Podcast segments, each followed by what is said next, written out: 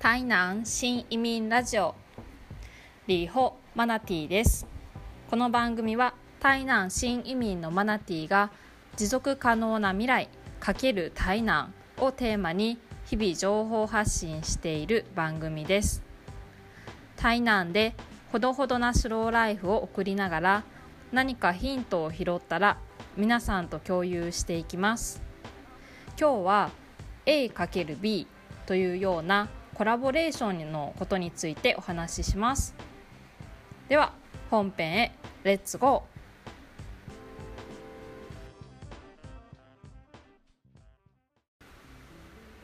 チャプターいち、臭豆腐×鍋の疑問。今回の内容は実は前々回にじゅうきゅうかいの台湾の鍋屋さんに少し関連するお話です。そして臭豆腐が出てきますが、台湾には臭豆腐大きくに種類に分けられます。揚げた臭豆腐とぐつぐつ煮た臭豆腐、このに種類です。今回取り上げるのは揚げた臭豆腐の話です。街中で私ご飯を食べるときに揚げた臭豆腐と鍋がセットで売られている店をいくつか見てきました。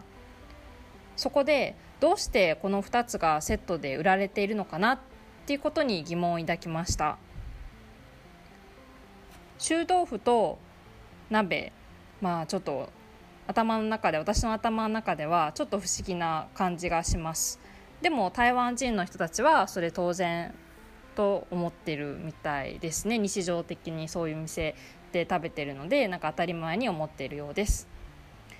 臭豆腐の専門店もあるんですけれども、臭豆腐だけ売っているような店っていうのは屋台のスタイルが多くって、こう普通に店舗型のスタイルの店っていうのは臭豆腐専門店では少ないかなと思っています。確かに豆腐だけでは一度の食事、一食の食事になりうるかっていうとちょっと、うん、まあおやつとかおかずの一品にとどまる感じですよね。次のチャプターでは臭豆腐、臭豆腐×鍋のメリットについてお話しします。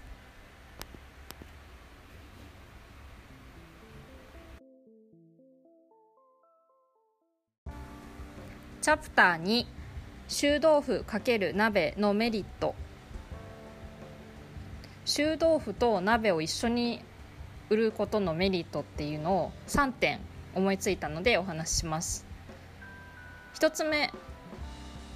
一食の食事にレベルアップ。どういうかと、どういうことかというと、豆腐だけじゃやっぱおかずの一品にとどまっちゃうので、鍋と一緒にすることで昼ご飯あるいは晩ご飯のこの一食の食事にレベルアップさせることができる。それが一つの大きなメリットだと思います。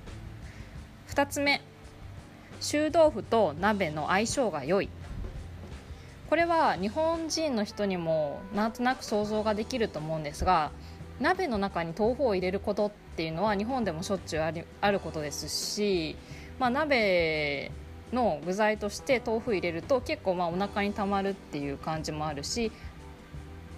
あの湯豆腐とかね、こう湯葉とかこう豆腐関係っていうのはこうお湯にねつけることで、うん、なんかとてもいい相性だと思われますね。さんてんめ、仕入れコストの削減。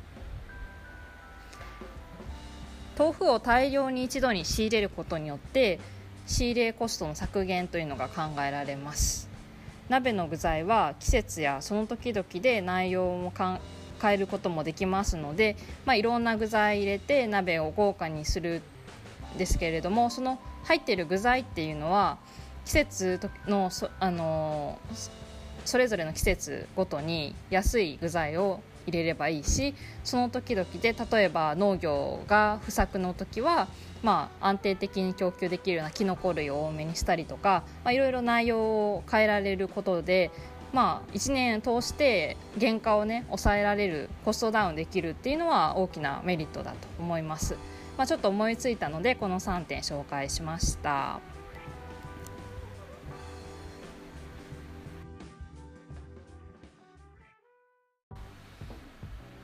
チャプターさん、コラボによる新しい可能性。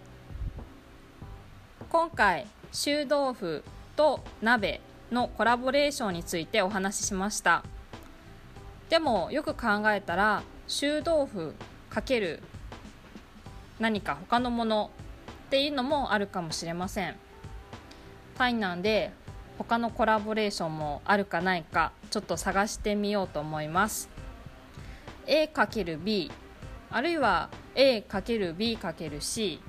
ー でこうつなげることもできると思います。コラボレーションによる新しい可能性っていうのも一つのこう考え方としていいものじゃないかなと思います。ではまた次回。再会。